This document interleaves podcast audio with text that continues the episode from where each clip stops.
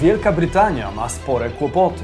Zapowiadane na zimę blackouty, inflacja powyżej 10%, krusząca się gospodarka czy waluta, której wartość ma się najgorzej od około 40 lat. A to tylko część problemów. Niedawno mieliśmy do czynienia z najszybszą w historii rezygnacją pani premier, która zostawia stanowisko po zaledwie 45 dniach kadencji. Co takiego dzieje się w państwie, które uchodzi przecież za potęgę gospodarczą? Jak może wyglądać jego przyszłość oraz czy nadal opłaca się emigrować tam zarobkowo? Sprawdźmy to. Bizon.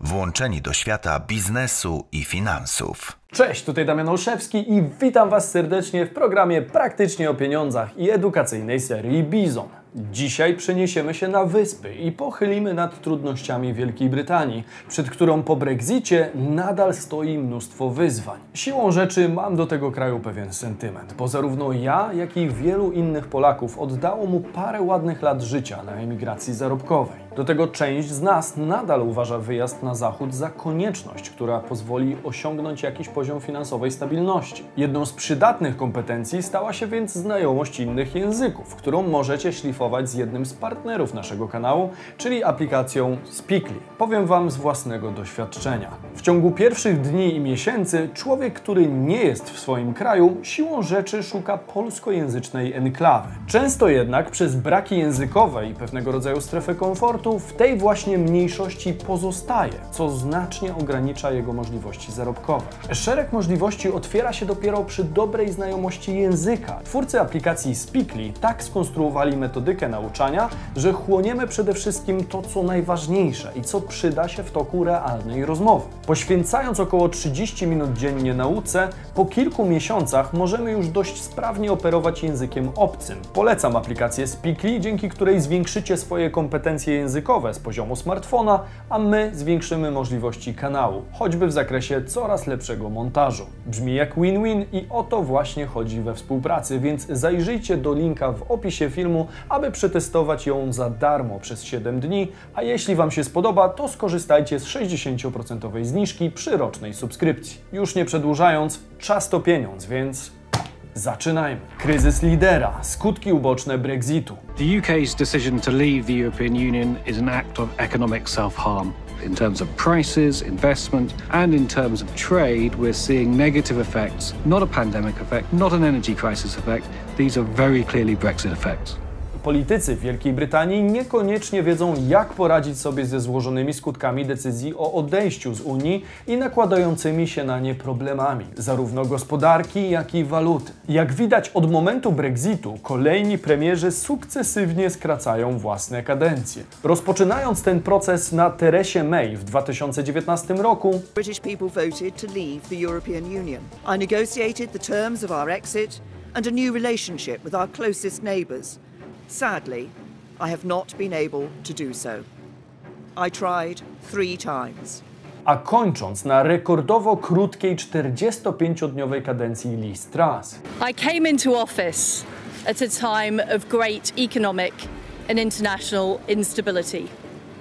Families and businesses were worried about how to pay their bills.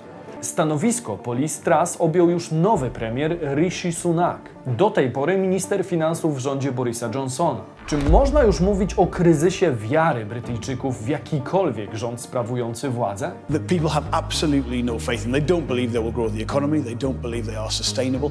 And the consequences of this, if you've got a mortgage, a job, you buy food, any goods and services, this country is poorer and life is harder for everyone. Obawy w narodzie z pewnością są coraz większe, zwłaszcza w sytuacji, w której ceny towarów rosną z dwóch powodów. Po pierwsze, w związku z coraz wyższym odczytem inflacji, która przekroczyła już 10%, a po drugie, w związku z coraz niższą wartością funta w stosunku do innych twardych walut. Pod koniec września dolar był już bardzo bliski wartości funta i niewykluczone, że taka sytuacja może się jeszcze powtórzyć. Pomysł Truss na stymulację gospodarki poprzez obniżenie podatków i dalsze zapożyczanie się państwa również zawiódł i był główną przyczyną jej rezygnacji. And we set out a vision for a low tax, high growth economy that would take advantage of the freedoms of Brexit.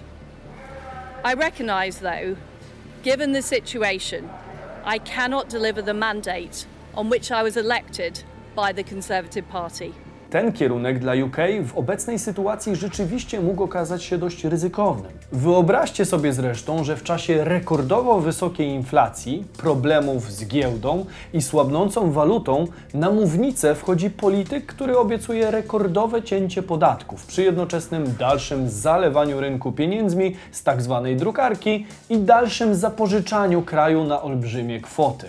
Mimo, że obniżanie podatków i idee wolnorynkowe mogą brzmieć całkiem dobrze, to wprowadzanie ich w takim momencie jest trochę podobne do tego, co zrobiła ostatnio FC Barcelona, czyli postawieniem wszystkiego na jedną kartę. Taki one-way ticket. Albo się uda, albo już po nas. Przez to zaledwie po 38 dniach minister finansów Kwasi Kwarteng wycofał się z wszelkich propozycji cięcia podatków i dalszych kroków luzujących politykę fiskalną, rezygnując jednocześnie ze stanowiska. I don't think any chancellor has taken on a harder uh, package of circumstances than him.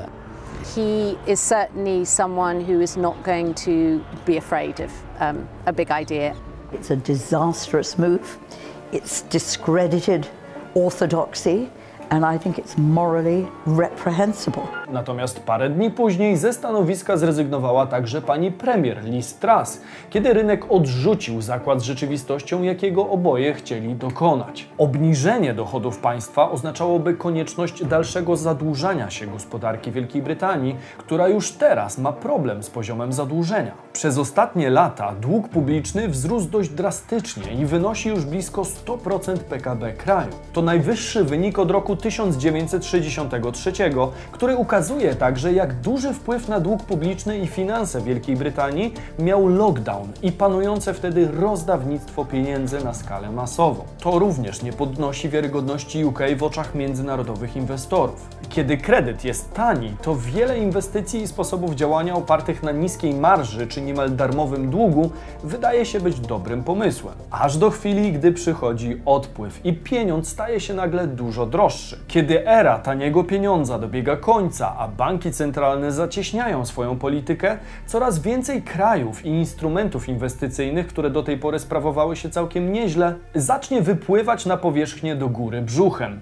Jedną z pierwszych dużych ofiar tego procesu stały się brytyjskie fundusze emerytalne, które boleśnie odczuły zmianę polityki monetarnej. Nie jest to jednak ostatni taki przypadek, tylko preludium do następnych. Teraz jednak przyjrzyjmy się temu, co wydarzyło się z brytyjskimi funduszami. Brytyjskie fundusze emerytalne niemal bankrutują. Radykalny wzrost oprocentowania długoterminowych obligacji w UK stał się ostatnio podstawą sporego chaosu wśród funduszy. Brytyjskie fundusze emerytalne chętnie kupowały krajowe obligacje jako stabilny i bezpieczny instrument rynkowy.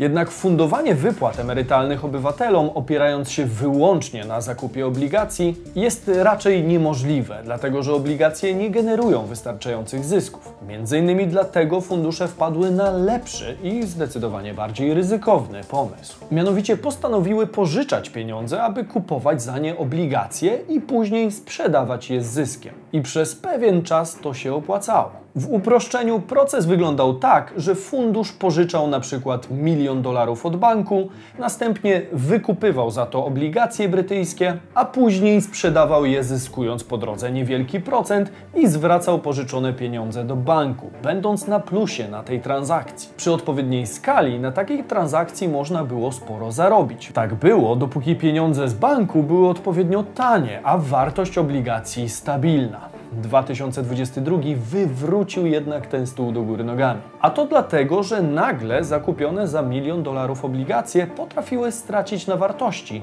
i zamiast miliona przy późniejszej sprzedaży być warte na przykład 990 tysięcy. Tym samym fundusz musiał sprzedać je ze stratą, a jednocześnie zwrócić pożyczone pieniądze z odpowiednim procentem do banku. Zapytacie pewnie, dlaczego w pierwszej kolejności wartość obligacji w 2022 w ogóle zaczęła spadać.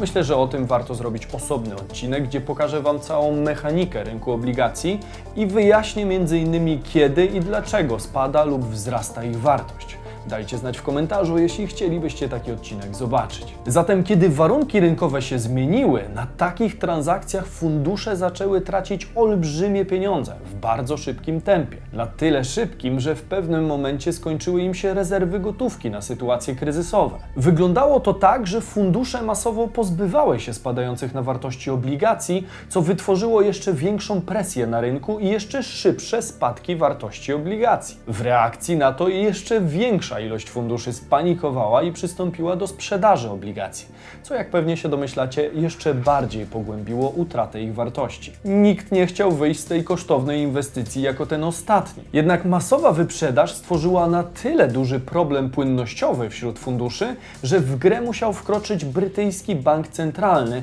czyli Bank of England, aby samemu wykupić część tych obligacji. W ten sposób Bank Anglii został zmuszony do ponownego użycia polityki tzw. luzowania ilościowego, która polega na tym, że bank centralny danego kraju wykupuje duże ilości aktywów finansowych, próbując w ten sposób pobudzić gospodarkę poprzez bezpośrednie wstrzykiwanie do niej gotówki, czyli to, co wielu z nas potocznie nazywa dodrukiem pieniędzy. W rzeczywistości najczęściej odbywa się to właśnie w ten sposób, z tym, że w tym przypadku nie było mowy o pobudzeniu gospodarki, tylko o istotnym ryzyku dla stabilności finansowej Wielkiej Brytanii, jak to nazwał sam Bank of England. W każdym razie brytyjskie fundusze emerytalne muszą teraz pozbywać się swoich aktywów, aby sprostać wezwaniu do uzupełnienia depozytu zabezpieczającego, ponieważ Bank Anglii potwierdził już, że zakończy swój program awaryjnego zakupu obligacji.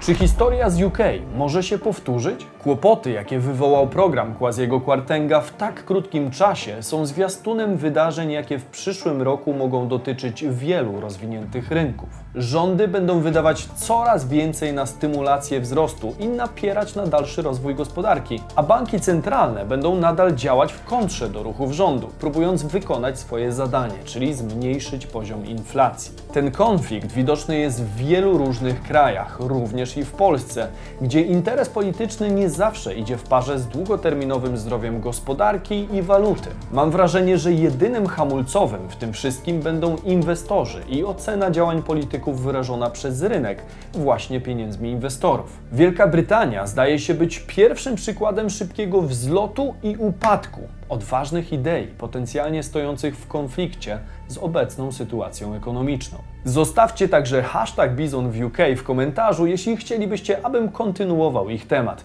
bo dzisiaj zaledwie testowo go musnęliśmy. Warto subskrybować kanał, jeżeli interesuje Was gospodarka i szeroko pojęta ekonomia, a my widzimy się już jutro o 15. Cześć!